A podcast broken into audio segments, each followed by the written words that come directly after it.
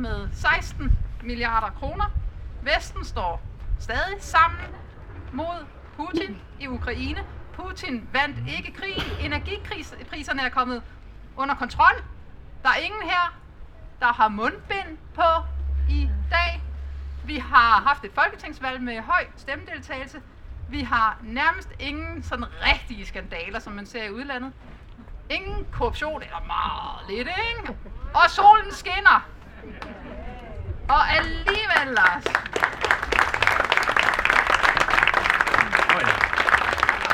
Så er titlen for den her samtale, hvordan flytter vi Danmark? Hvorfor skal vi det? Er det mig, der har fundet på den titel, eller hvad? Det skulle vi. Nej, okay. Du har i hvert fald sagt ja til at være med. Det er ikke mig. Nej. Men det er da en god titel. Jamen altså, først og fremmest, så synes jeg, det er en fed opsummering af, hvordan det går. Højere, ja. Men hvad skal jeg gøre ved det? Ja. Du bliver ikke højere. Nej, den har jeg. Der er et eller andet. Jeg kan jo ikke rigtig gøre andet, end at prøve at tale. Kan man skrue op for det eventuelt, eller? Vi prøver. Man kan også skrue ned for det. Kan vi ikke lave en aftale med jer dernede bagved, at jeg skal nok prøve at have mit blik på jer, og så fægter jeg den anden vej, hvis det ikke går. Du starter, og så må vi se, hvordan det går. Ja, der er jo ikke andet for. Jeg tale højt. Ja, jo, men det prøver jeg så også at gøre, ikke? Nå, men altså, det er en fin beskrivelse af, hvordan det går. Det går jo rigtig, rigtig godt. Så sagde du lige det der med, at Putin har ikke vundet krigen, og det er jo rigtigt, det har han ikke endnu. Men der er jo lige en ting der, som vi skal fortsat kæmpe for, så vi undgår, at han gør det. Hvorfor skal vi flytte Danmark? Jamen det skal vi jo, fordi det er jo i virkeligheden, det lyder helt konservativt. De havde det der slogan, der hedder forandre for at bevare. Og jeg skal jo ikke gå og plukke for alle andre partier, men det slogan kan jo et eller andet. Altså, hvis man vil fastholde, at vi også sidder her om 30 år, og solen skinner, og alle tallene er gode, og der er tillid i vores samfund og sådan noget, så er vi jo nødt til at forstå, at det kræver jo konstante forandringer, ikke? Og der er jo det med os danskere, at vi elsker forbedringer, og vi hader forandringer. Og derfor bliver politik også meget noget med, at det bliver en kamp om at bevare, eller i hvert fald foreslå små ting.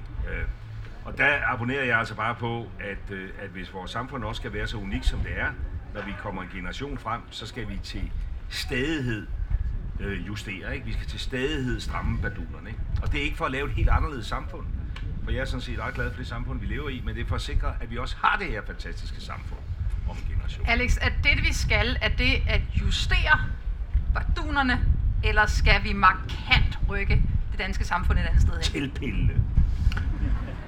Jamen altså, jeg vil sige både og. Altså, jeg tror, hvis man ser på det, som den brede befolkning er optaget af, jamen så er det jo tryghed og en vished om, at man i fremtiden også oplever et liv med en høj livsstandard og en velfærdsstat, eller endnu bedre et velfærdssamfund, der griber i. Og hvis man har det ønske, så er der brug for nogle ret kraftige justeringer, forbedringer og reformer, der dels leverer væsentligt mere arbejdskraft, og også at man foretager et... Jeg ved jo, man tidligere i den regering, du var statsminister for, var glad for ordet paradigmeskifte. Og der er egentlig brug for et paradigmeskifte i forhold til den udenlandske arbejdskraft. Jeg mener også, at man skal drastisk få sænket nogle af de mest forvridende skatter, og stadig blive ved med at lave det, man sådan helt klassisk kalder arbejdsudbudsreformer, for at sikre den nødvendige arbejdskraft, fordi det er forudsætningen for, at vi kan have råd til de forskellige ting. Og så mener jeg, at der, hvor der er mest brug for forandringer, og der, hvor jeg også har mest håb på vegne af den regering, vi har nu, jamen det er i forhold til indretning af vores offentlige sektor og hvordan fremtidens velfærdssamfund ser ud. Så der er der jo virkelig brug for nogle kraftige justeringer. Så har jeg jo nogle liberale visioner for landet, hvor jeg mener, at der er der jo en værdikamp, der skal vindes, og der er det jo ikke bare nogle justeringer, men måske et decideret mentalitetsskifte på udvalgte områder. Lad os vende tilbage til det, og så lad os bare dykke ned i den velfærdsstat, som du om nogen, Lars Løkke, jo faktisk har været arkitekt bag rigtig mange af de store reformer. Og har siddet og nulret i de røgfyldte eller ikke røgfyldte forhandlingslokaler nat efter nat. I gang var det røgfyldte. Det er det ikke så meget længere. Nu står du udenfor og ryger jo. Ja. Til gengæld var der mere, jeg ved sgu ikke, der var mere sjæl over det dengang.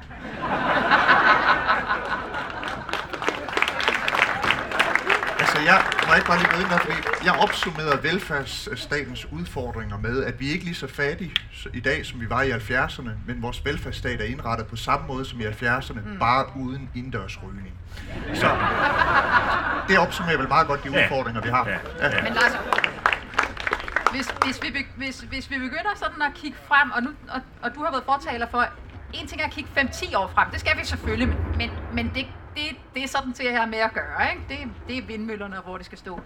Når du kigger ud på generation, hvad er det så for et projekt for velfærdsstaten, der tegner sig for dig der?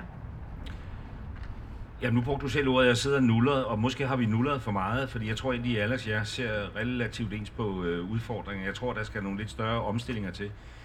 Nu snakkede jeg selv i min tale her for et par timer siden om fremtidens ældresektor, ikke? Og den er jo indrettet, som den var, da jeg blev ung ældreudvalgsformand i Græske Leje Kommune i midt-20'erne. Bortset fra, at den service, den giver, den er dårligere end den, vi gav dengang. Men ellers er de i princippet indrettet på samme måde. Og den skal jo så gribe en ældre generation, der jo over tid bliver mere og mere forskellig. Det at blive gammel er jo ikke nogen sygdom. Det er et privilegie, man opnår, hvis man lever længe nok. Og der kan man leve godt, og nogle andre lever mindre godt. Nogle har en enorm købekraft, når de rammer den alder og får brug for hjælp. Nogle har ikke en bøjet femøre. Og hvordan skal vi gribe det? Og der har vi så den her gamle tanke om, at alt skal være ens for alle, og det bliver vi nødt til at diskutere. Og det bliver vi nødt til at diskutere på en eller anden måde, for ellers vil vi opleve, at den service, vi giver til dem, der har det største behov, den er for ringe, og vi kommer til at gå og give i virkeligheden skattesubsidier til nogen, der bare kunne klare sig selv. Men dem, der godt kan klare sig selv, dem har du jo sagt til i en generation, I skal spare op selv. Og så sparer man troligt op, og så bliver man jo så straffet for det. Jamen, er det fair? Jamen, det er ikke en mærkelig tankegang, at man bliver, straffet, hvis man kan klare sig selv. Er det så en straf, at man så ikke får i hovedet en vis anden lemstil? Eller er det i virkeligheden udtryk, og det er jo derfor, at noget af det der mentalitet kommer ind, at det er et udtryk for, at jeg har faktisk gjort det ret godt. Altså fordi, at jeg har levet mit liv på en måde, hvor jeg har gået på arbejde og tjent mine penge, jeg har været med i en A-kasse, jeg har sparet op til min pension, jeg deler det her A-kassefællesskab med nogle andre, der også har en høj beskæftigelsesfrekvens. Vi går på nogle arbejdspladser, hvor vi ikke bliver slidt ned, det vil sige, vi skal ikke bruge bjerge af de penge, vi har gået og sparet op til tidlig pension, fordi vi går alle sammen fra på et tidspunkt, hvor vi har godt liv tilbage, og det gør så, at vi solidarisk i den A-kasse, vi har været medlem af, den pensionskasse, vi har været medlem af, har en mulighed for at også få en tryg ældreomsorg.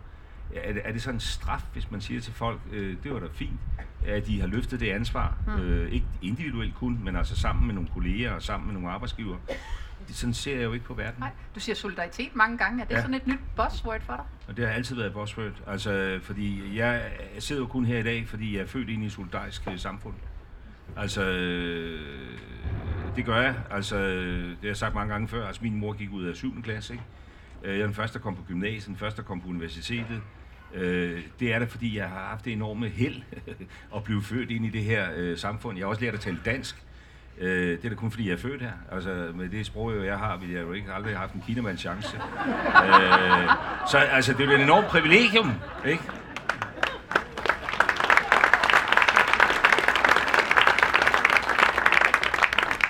Alex, i din bog, som lige er kommet nu her, der taler du noget om noget, der hedder konfirmantliberalisme. Og det er vist ikke pænt ment. Nej. Og pilen peger rigtig fedt tilbage på dig selv. Hvad er det, du er blevet klogere på?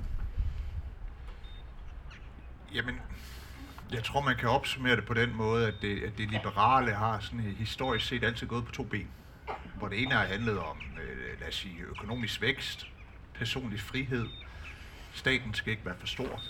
Det synes jeg jo stadig ikke, den skal være. Men det har ligesom været det ene ben. Og det andet ben har jo så været lad os sige, kultur, nation og fællesskab, altså de der forudsætninger, der skal til for at have et liberalt samfund. Fordi hvis man vil have et liberalt samfund, er det ikke nok, at man har en stærk grundlov, en retsstat, nogle politikere, der respekterer grundloven i øvrigt, og lave offentlige udgifter og lave skatter. Nej, forudsætningen for at have et liberalt samfund er også, at der er en eller anden grad af en borgerlig kultur, at der er en sammenhængskraft, at der er en tro på nogle fælles værdier. Og den del, der betoner fællesskabet, ansvaret og den forpligtelse, vi har som frie mennesker på fællesskabet. Alt det Grundtvig jo egentlig, det var grund til, at han var liberal, og kærede om friheden, det var fordi, han mente, det var gav stærkere fællesskab. Det mener jeg, mange liberale har glemt, lad os sige, siden murens fald, og det mundede ud i sådan lidt en konfirmandliberalisme, hvor det hele handler om frihed eller personlig frigørelse. Og i dag har det jo så næsten muteret til sådan nogle mærkelige kampe med det ene eller anden kamp for, at du selv kan definere dit køn og definere din egen virkelighed. Og der er sådan lidt, det er jo fint nok, men det er jo ikke rigtig det, der var formålet. Og jeg bruger et eksempel i bogen på der, hvor jeg synes, at mit eget parti begik den store fejl at være sådan meget konfirmandliberal. Det var tilbage i 2017 til kommunalvalget, hvor vi havde sådan en kampagne med en ung kvinde. Jeg tror, Christine Elonke husk kampagnen, måske var hun der med til at udarbejde den, men lad det ligge. Hvor man følger sådan nogle kvinder, der står i en seng og hopper i IKEA eller Jysk sengetøjslager, eller hvad ved jeg. Og der er en eller anden ung pige, et barn, der sådan kigger beundrende på, når moren kommer og flytter det her barn væk, fordi du skal ikke lade dig inspirere hende her, der står og hopper i sengen. Og så var budskabet i videoen for Liberal Alliance, hvor hende her kvinde, der stod og hoppede i en eller anden seng i en forretning. Ja, budskabet var, lav ikke om på dig selv, lav om på verden. Og jeg er sådan lidt, hun skal da lave om på sig selv. Hun skal da stoppe med at stå og hoppe i en seng, der ikke er sin egen. Og det er den der, jeg skal have frihed til at gøre, hvad jeg vil, og jeg skal aldrig tage ansvar for det. Det er konfirmandliberalisme. Og jeg har selv været lige sådan. Jo, men det er jo interessant, ikke? Fordi at nu, når man sådan sidder og forbereder sådan noget som det her, eller jer, der sikkert følger med i aviserne hver eneste dag, så kan man kan tænke, okay, du begynder sådan at snige dig hen i retning af noget konservativt, om det er så en farve, du får på. Moderat, synes jeg, det lyder. Men det er lidt det også. Det er sgu lidt det. Alex, hvorfor er du ikke medlem af Moderaterne?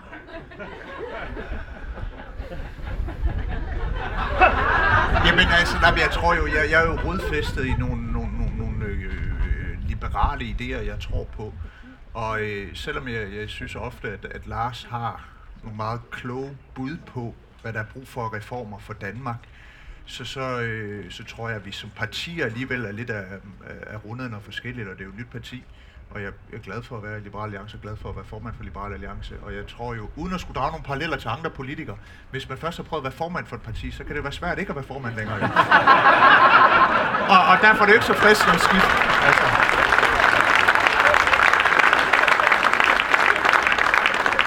Lars, hvad er forskellen på Moderaterne og på Alex' parti? Nå, det er jo mig, der stod og hoppede den der seng. Altså, jeg er nødt til at lave om på verden på en eller anden måde. Jeg må have en seng og hoppe i, ikke? Nej, hvad er forskellen mellem... Men altså, I siger altså meget det samme. Ja, det gør vi. Og det har jeg også med stor tilfredshed noteret mig over de seneste år.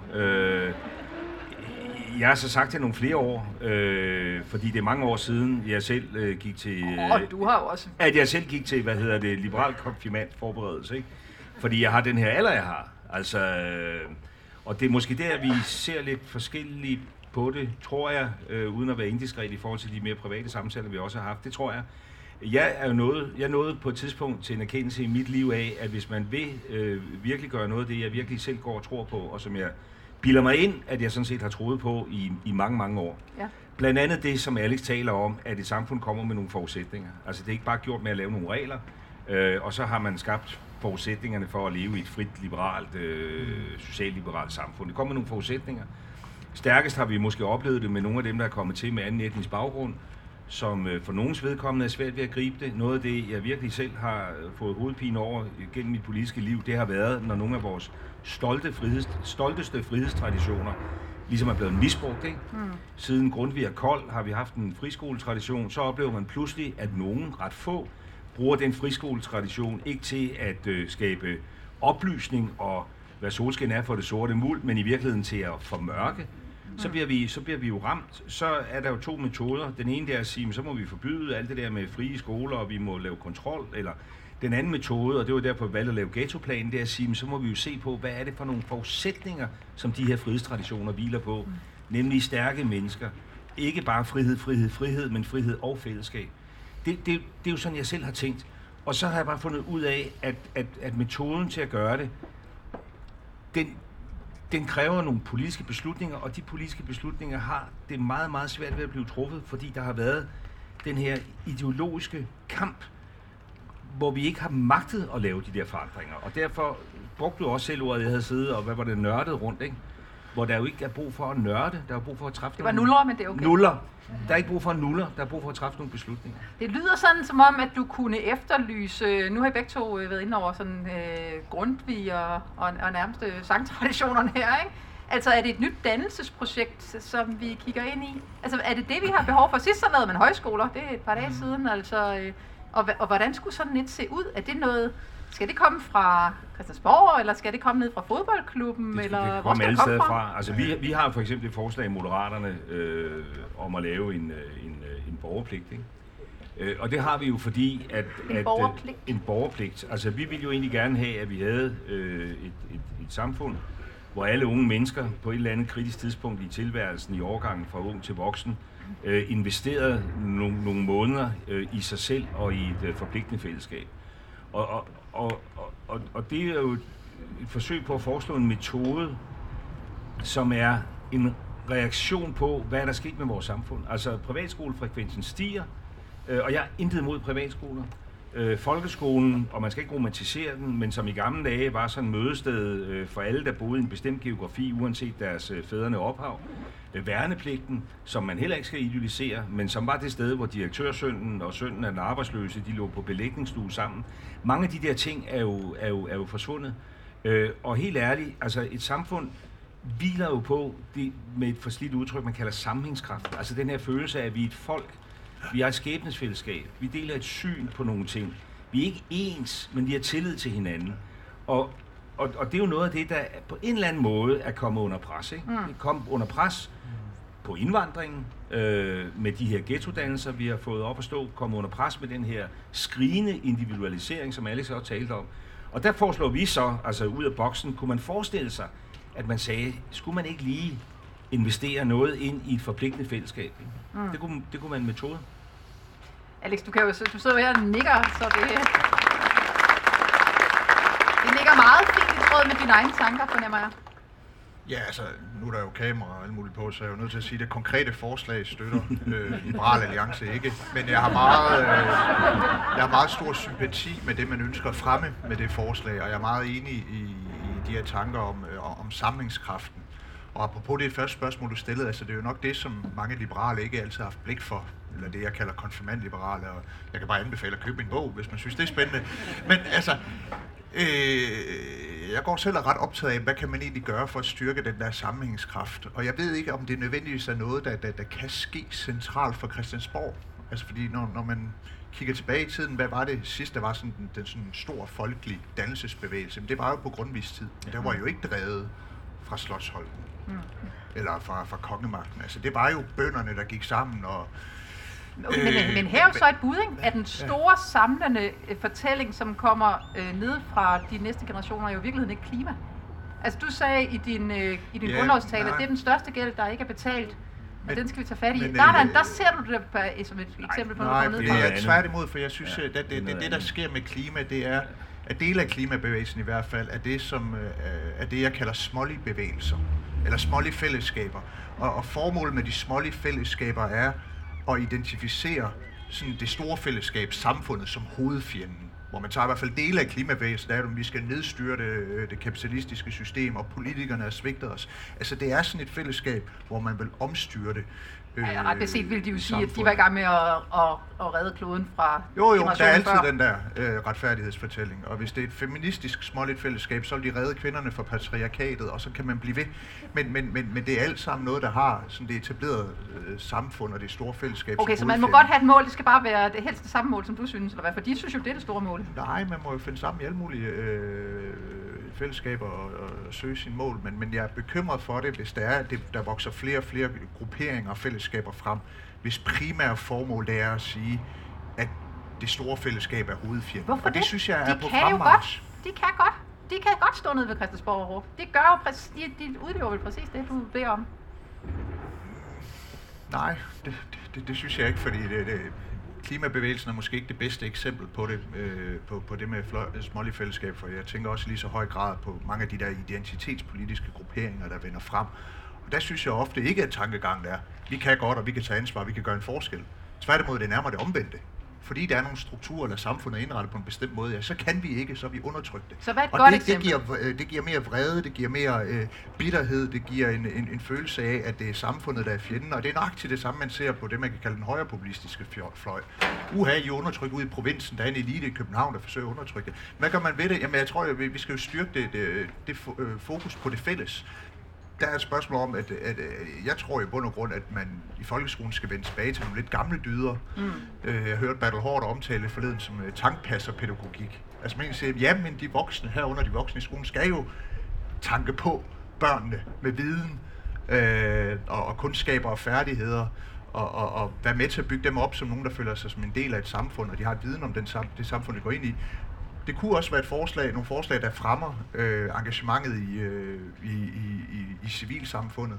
Men det er jo svært at løse med et politisk lovforslag. Men altså, nu skal vi jo ikke sidde her og battle højskolesangen, men kamp skal der til, skal livet gro. Det går jeg ud fra, at du også skriver under på der.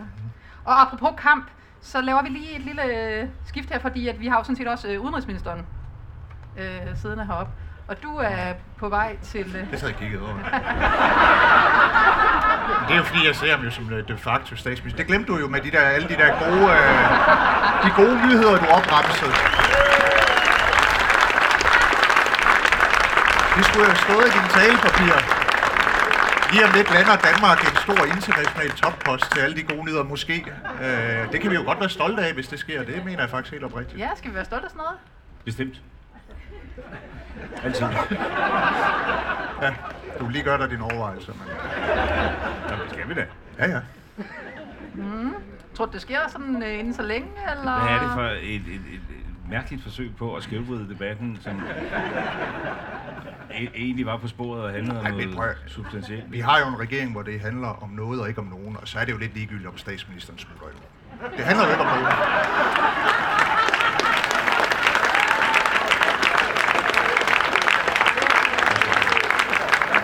Vi kom fra Grønland. Nej, du skulle til Grønland. Nå ja, altså emnemæssigt kom vi fra Grønland. Kom vi fra Grønland, ja. Det er så ikke udlandet. Det er ikke udlandet, nej. Men ikke, dog, en vigtig brik i geopolitikken. Måske faktisk den vigtigste brik. Altså vi danskere tror, at amerikanerne er så glade for os, fordi at vi har en havn i Rønne eller sådan noget. Det er jo Grønland, der er det. Det er jo derfor, de virkelig er og statsministeren. Og nu skal jeg bare lige vide, hvilken en af dem vi taler om nu. Statsministeren. Okay. Og i den stat? Ja. Det mener du er derfor? Come on, du er i gang med at spørge om noget, ikke? Yes. Ja. Du må give en kort quizbehandling snart. Carsten Hønge over fra SF, han stillede et spørgsmål forleden i en avis, hvor han sagde, hvorfor skal vi være sådan en stormagtsnation? Kan vi ikke bare være lilleput? Altså, og så, du sagde jo forleden dag også i Berlingske, at den bevægelse, man ser internt i det grønlandske folk, går jo mod at et større ønske om uafhængighed. Det er Mutabee Egede, der laver det der lige nu. Ja. Tror du, at vi vil se et uafhængigt Grønland, og er det en god idé? Nu man skal jo lige finde ud af, hvordan man vejer tro og håb over for hinanden. Altså, jeg håber det jo ikke. Altså, det må jeg sige helt ærligt, fordi jeg er faktisk varm tilhænger af rigsfællesskabet. Det er nogle stærke historiske bånd. Hvis man akkumulerer vores tilstedeværelse i Grønland, så har nordboerne jo været stort set lige så længe i Grønland, som det man i dag vil sige er grønlænder, altså inuitter. Vi kom, og vi uddøde og kom igen, og cirka da vi kom, der kom der så noget indvandring op fra Canada, som er dem, der i dag er grønlænder. Altså, det er jo et 100 års langt skæbnesfællesskab på godt og ondt, som jeg mener gør Grønland stærkere, Danmark stærkere og Færøerne stærkere. Så det er jo mit håb, at det forbliver sådan. Så siger jeg, og det siger jeg, fordi jeg mener det, at jeg forstår det i et hvert folk iboende længsel efter at stå på egne ben. Og derfor vil vi også opleve, og det ligger jo allerede i den lovgivning, vi har nu, at Færøerne har jo allerede i voldsomt omfang, og Grønland forhåbentlig også kommer til at være mere og mere selvbærende og mere og mere selvbestemmende. Og det synes jeg er fint og positivt. Jeg tror, der er en anden tendens i tiden også, nemlig at vi vil gerne være os selv, men vi har også en stigende forståelse for, at der findes ikke noget, som hedder absolut suverænitet. Altså, danskerne stemte forsvarsforbeholdet væk sidste år, og det gjorde vi vel i erkendelse af, at hvis vi skal fastholde vores selvstændighed, altså, så er vi også nødt til at forpligte os i nogle fællesskaber, der er større end os selv. Det matcher i virkeligheden det, vi sidder og snakker om, hvordan hænger samfundet sammen, at vi ikke bare er individer, men vi er også et fællesskab, og det gælder også for lande.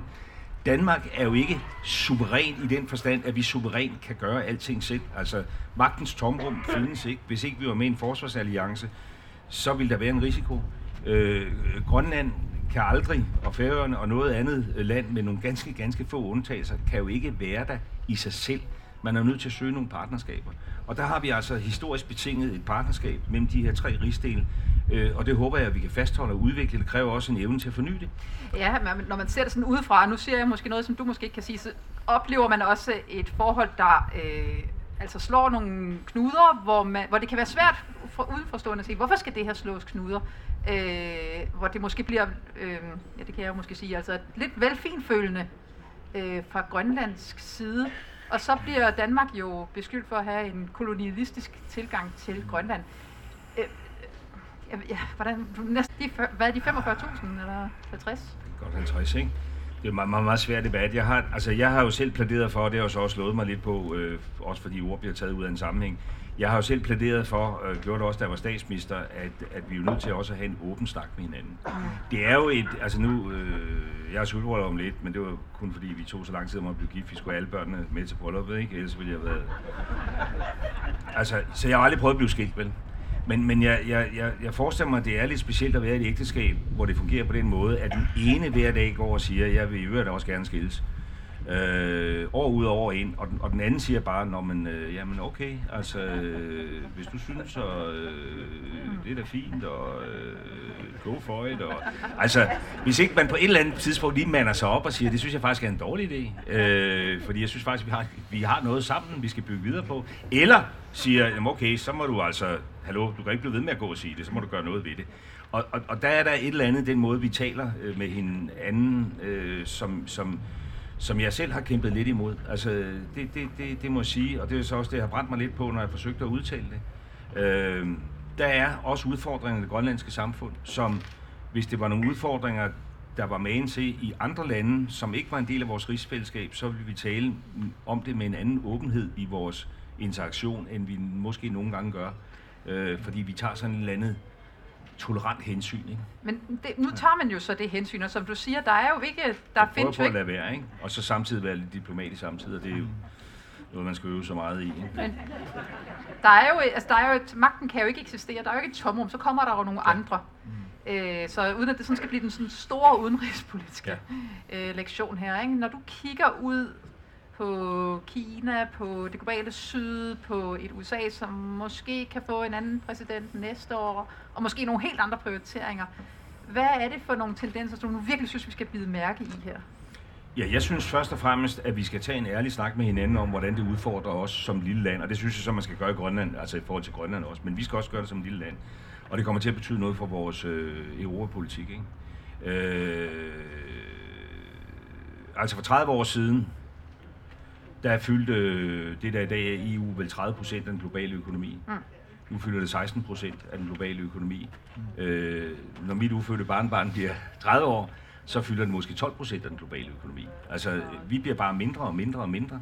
Det samme gælder USA, og det vil sige, den del af verden, som egentlig har skabt eller fået lov til at skabe de værdier, som verdenssamfundet byggede op på efter 2. verdenskrig, alle det regelbaserede internationale samfund, alle de store institutioner, FN, WTO, WHO, det hele, det er skabt med afsæt i nogle værdier i nogle lande, som kommer til at fylde mindre og mindre og mindre og mindre økonomisk, og penge er magt.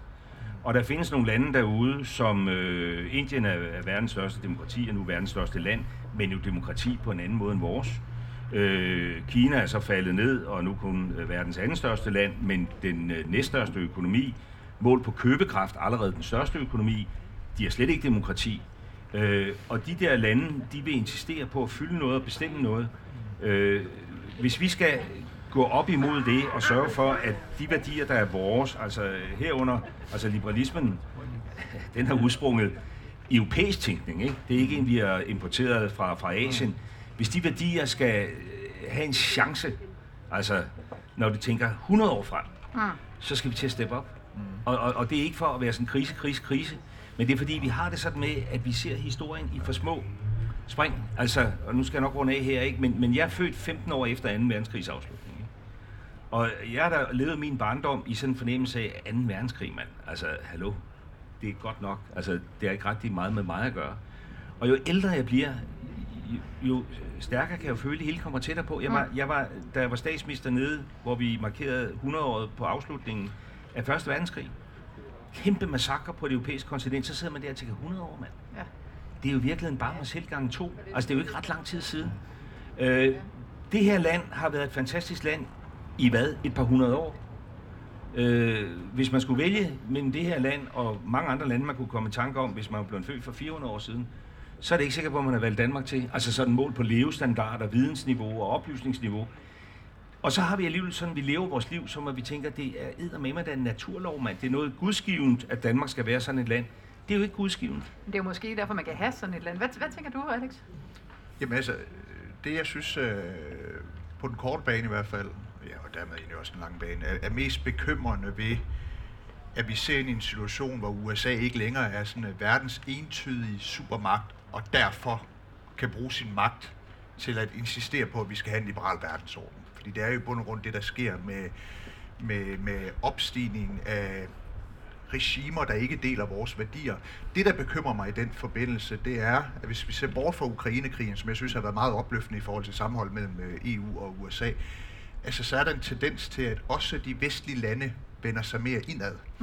USA kører jo for tiden en økonomisk politik, hvor det virkelig er America First med Inflation Reduction Act, hvor svaret fra EU bliver, at man også skal lave statsstøtte, at man også skal lave fonde i EU, og det bliver selvfølgelig bare ringere end USA, fordi det bliver enormt bureaukratisk og besværligt, ligesom de fleste ting desværre bliver i EU.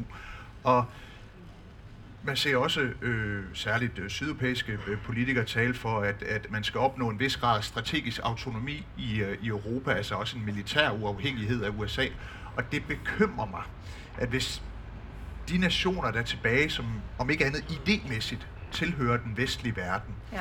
Hvis ikke vi finder sammen og styrker vores samarbejde yderligere, så får vi det rigtig svært. Okay. Og der så jeg jo gerne et eller andet form for League of Democracies, altså hvor man siger, her har vi en fælles frihandelszone, eller i hvert fald en zone, hvor der er en høj grad af samhandel, der er i en eller anden vid udstrækning et samarbejde om det militære, om det sikkerhedsmæssige, ligesom der er med NATO. Og i tillæg til det også er nogle foranstaltninger, hvor den vestlige verden hjælper det globale syd med deres udvikling. For hvis ikke vi gør det, jamen så gør kineserne det med vejinvesteringer og ufavorable lån, og russerne gør det med paramilitære styrker og våben direkte ned i Afrika. Så jeg håber lidt, at man får sådan en mere formaliseret samarbejde på de områder mellem Europa, USA og de sydøstasiatiske lande, der deler vores interesser. Jeg har aftalt med de to herrer, at de også gerne vil tage nogle spørgsmål. Så mens I lige kommer på det første, så Lars, kan du lige svare på, hvad vi egentlig skal måle din regerings succes i, eller jeres regerings, må vi hellere sige, at det er jeres regering. Succes. Er det checkmarks hele vejen ned gennem regeringsgrundlaget, eller når vi nu sidder og mødes her? Er det Venstre, der kommer op i målingerne? Nej. Jeg tror, vi skal måle det vil jeg i hvert fald selv gøre, på vores evne til at få en ærlig snak om nogle af de her lidt mere langsigtede ting, vi har talt om. Nu snakker vi om den udenrigspolitiske del af det, det er jo også en del af det, at få handlet på det. Det lyder måske lidt fluffy, men det er det, jeg tænker, det skal måles på. Altså, vi har et regeringsgrundlag, som har i virkeligheden 7 reformspor, men de er jo kun skitseret, ikke? Og et af dem, jeg selv lægger meget stor vægt på, det er jo det, der handler om hele frisætningen af den offentlige sektor, som i virkeligheden rammer det ind, som Alex og jeg startede med at snakke om. Altså, fordi man kan ikke bare tale det frem. Altså, der er noget, der handler om dannelse og mentalitet, det er der. Men der er også noget, der handler om den måde, vi har struktureret og indrettet os på. Der er jo en grund til, at vi har fået bureaukrati. Det er jo ikke ondsindede politikere, der møder op hver morgen og siger, at vi skal lave nogle regler. Der må have siddet nogen og lavet reformer i mange år. Jamen, vi har ikke fået lavet dem dybt nok. Nej. Altså, hvis du Præcis. Vi har ikke fået dem lavet dybt nok, og en af grunden til, at vi ikke har lavet dem dybt nok, det er, at vi har altså også slået os på hinanden ideologisk, ikke? Altså, jeg skal prøve at gøre det relativt kort det her, ikke? Der har ligesom været nogen, blandt andet mig selv som ung, der talte om frit valg og privatisering og liberalisering og sådan noget. Og der er nogen, der har talt om, det er meget vigtigt at fastholde det offentlige monopol, og vi skal bare bygge det ud og bruge flere penge. Og hvordan kan det møde hinanden? Altså, med respekt for, at vi lever i det samfund, vi har i dag, det tror jeg for eksempel kunne møde hinanden ved, at vi i højere grad frisatte vores institutioner. Og sagde, jamen, i stedet for, at vi så har offentlige institutioner, som flere og flere vælger fra og tænder deres børn i privat daginstitution, eller på friplejehjem, eller via noget sundhedsforsikring, så organiserer vi vores borgernære institutioner, som om de var private, uden at gøre dem private. Mm. Altså, så man fik skabt noget... Hvorfor ikke bare gøre dem private? Fordi det får du ikke noget flertal for. Fordi i den forstand er vi jo alle sammen socialdemokrater for, hvor herre, det får vi jo ikke noget flertal for. Og lige snart der er nogen, der begynder at tale den vej, så vil du få op imod det skræmmebillede, der hedder, at vi bryder hele velfærdssamfundet sammen. Ikke? Men, og vil bare prøve at være konkret.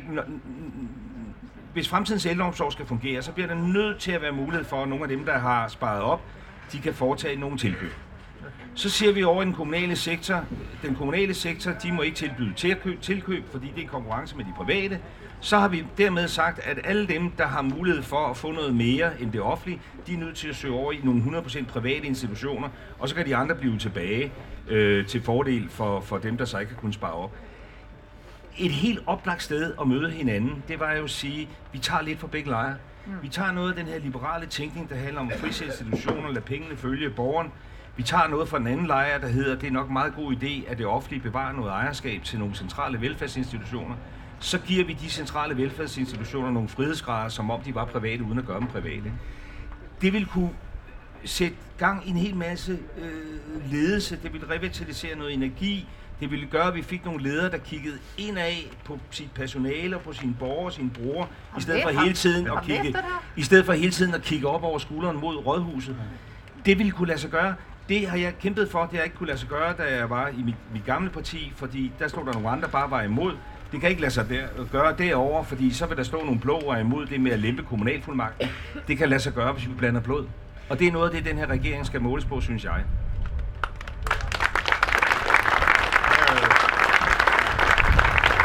Det er farligt, at det egentlig slutter af med et spørgsmål til dig, Lars, så det kan godt være, at det bliver langt, men det er ikke min skyld, så. Jeg er bare helt kort, for jeg er enig i alt, hvad du siger, men hvis det skal komme til at fungere rigtig godt, og i øvrigt også med begejstring hos sådan nogen som mig, ikke at vi er så mange, men trods alt, altså, en ting er, at man, lidt firkantet sagt, styrker de offentlige velfærdsinstitutioners evne til ikke bare at kunne agere som de private, men også at kunne udkonkurrere de private.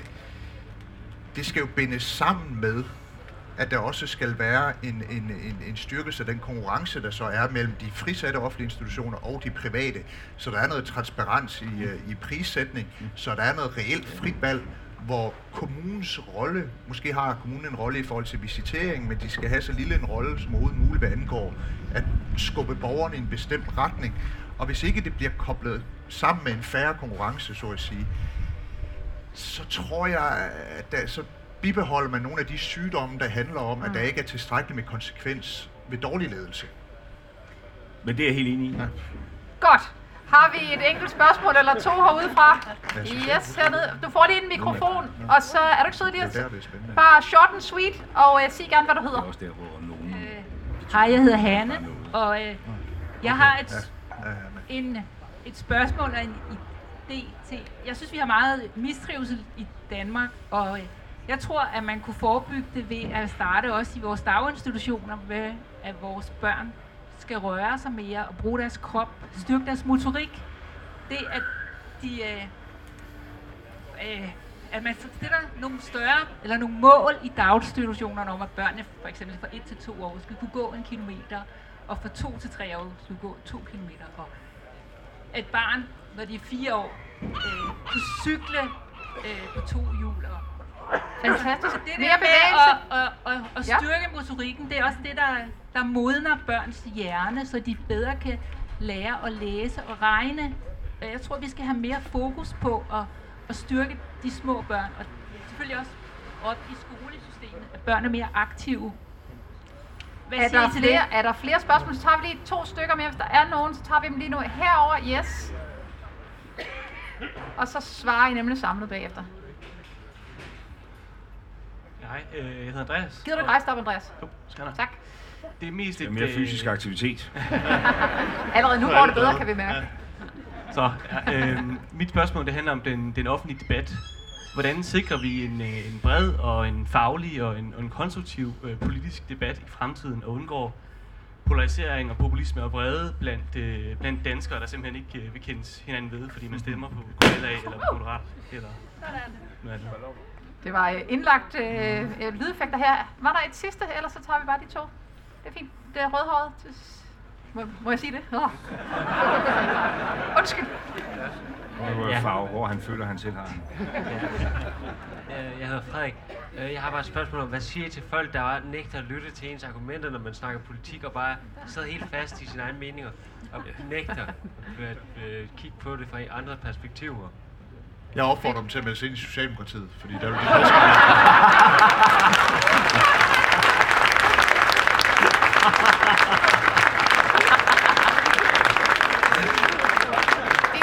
De to spørgsmål her var lidt i familie med hinanden, og så var der bevægelsen. Ja, men jeg skal lige komme over det der. Ja, altså. Og, men det er også bare, jeg er lidt skeptisk over for det forslag med bevægelse. Ikke forstået sådan, at børn ikke skal bevæge sig, for selvfølgelig skal de det. Men dels ud fra min egne indtryk, som mest alt er anekdotiske, der jeg fornemmer, at de fleste børn faktisk bevæger sig en hel del i daginstitutionen. Nu har min egen søn gået i sådan en skovbørnehave og sådan noget, så måske også derfor. Men jeg har også bare en skepsis over for, hvor meget politik virker. Altså med den seneste folkeskolereform gjorde man det til en lov, at børnene skulle bevæge sig 45 minutter om dagen. Og der er kommet mindre bevægelse. Så jeg tror, man skal passe på med at overvurdere, hvad vi politikere er i stand til at lykkes med, og have en stor grad af tiltro til, at hvis man som forældre siger, at det her det er vigtigt for mig, og nævner det over for børnehaveledelsen eller pædagogerne, at så rækker det længere, særligt hvis vi politisk har sørget for at skabe rammerne for, at der er sådan en konkurrence mellem børnehaverne. Ikke på den negative måde, men at de er på dupperne. Jeg tror bare lige, vi bliver lige nødt til at gå videre til det næste nu. Ja, så var det jo det her med den polariserede samfundsdebat, og jeg har ikke nogen løsning på det, det kan jeg lige så godt sige, men det er, at vi lever desværre i en brydningstid, hvor stort set alle vestlige samfund oplever en stigende grad af polarisering, og noget af det, der bekymrer mig mest, det er, at vi har havnet et sted, hvor det er styrken af ens følelser, det er styrken af ens krænkethed, der afgør en debat. Det er ikke sådan styrken i dine argumenter. Og det bliver sådan lidt hver mand for sig, hver mand sin virkelighed, og så er det den, der er mest krænket og har de mest autentiske følelser, der vinder den diskussion.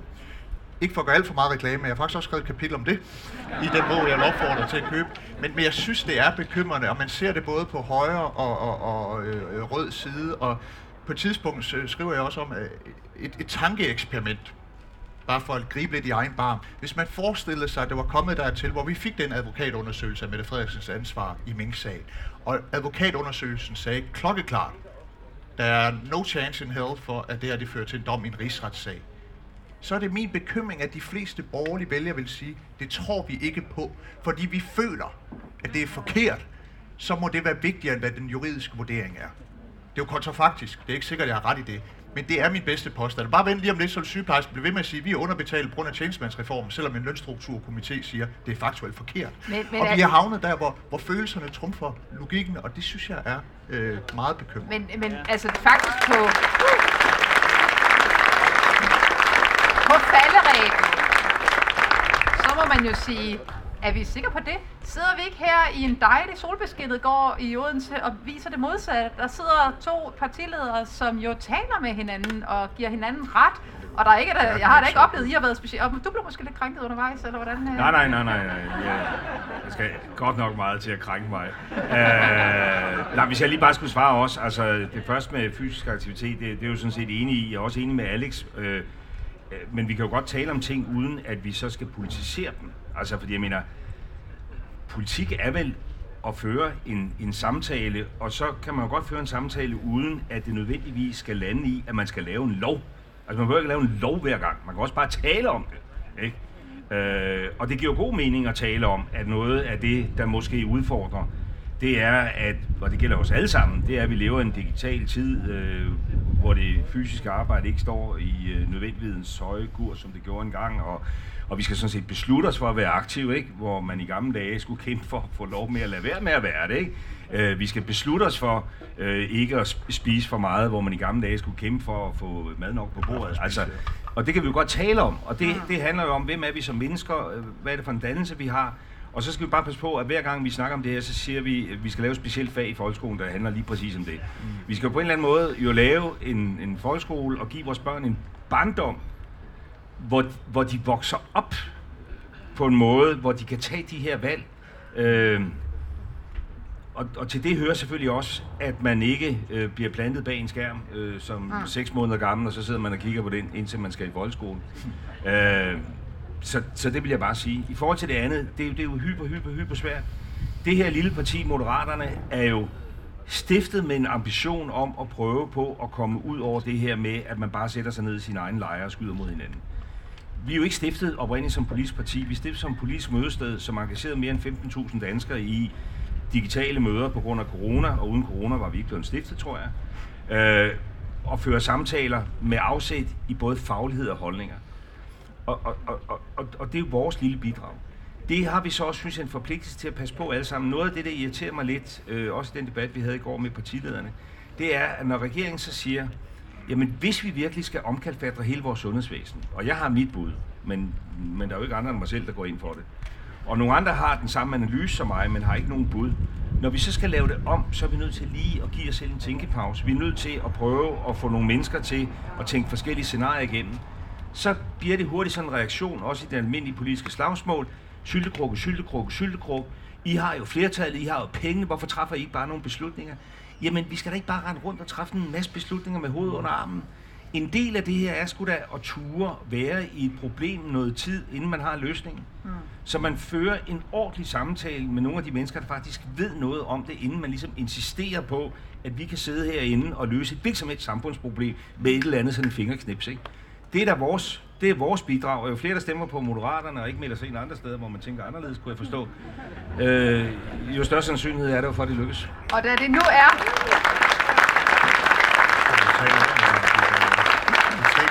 Og da det nu er Moderaternes arrangement, vi er til, så lader vi det stå som den sidste replik. Kan I give en kæmpe stor hånd til Alex Vanopslagh og Lars Løkke?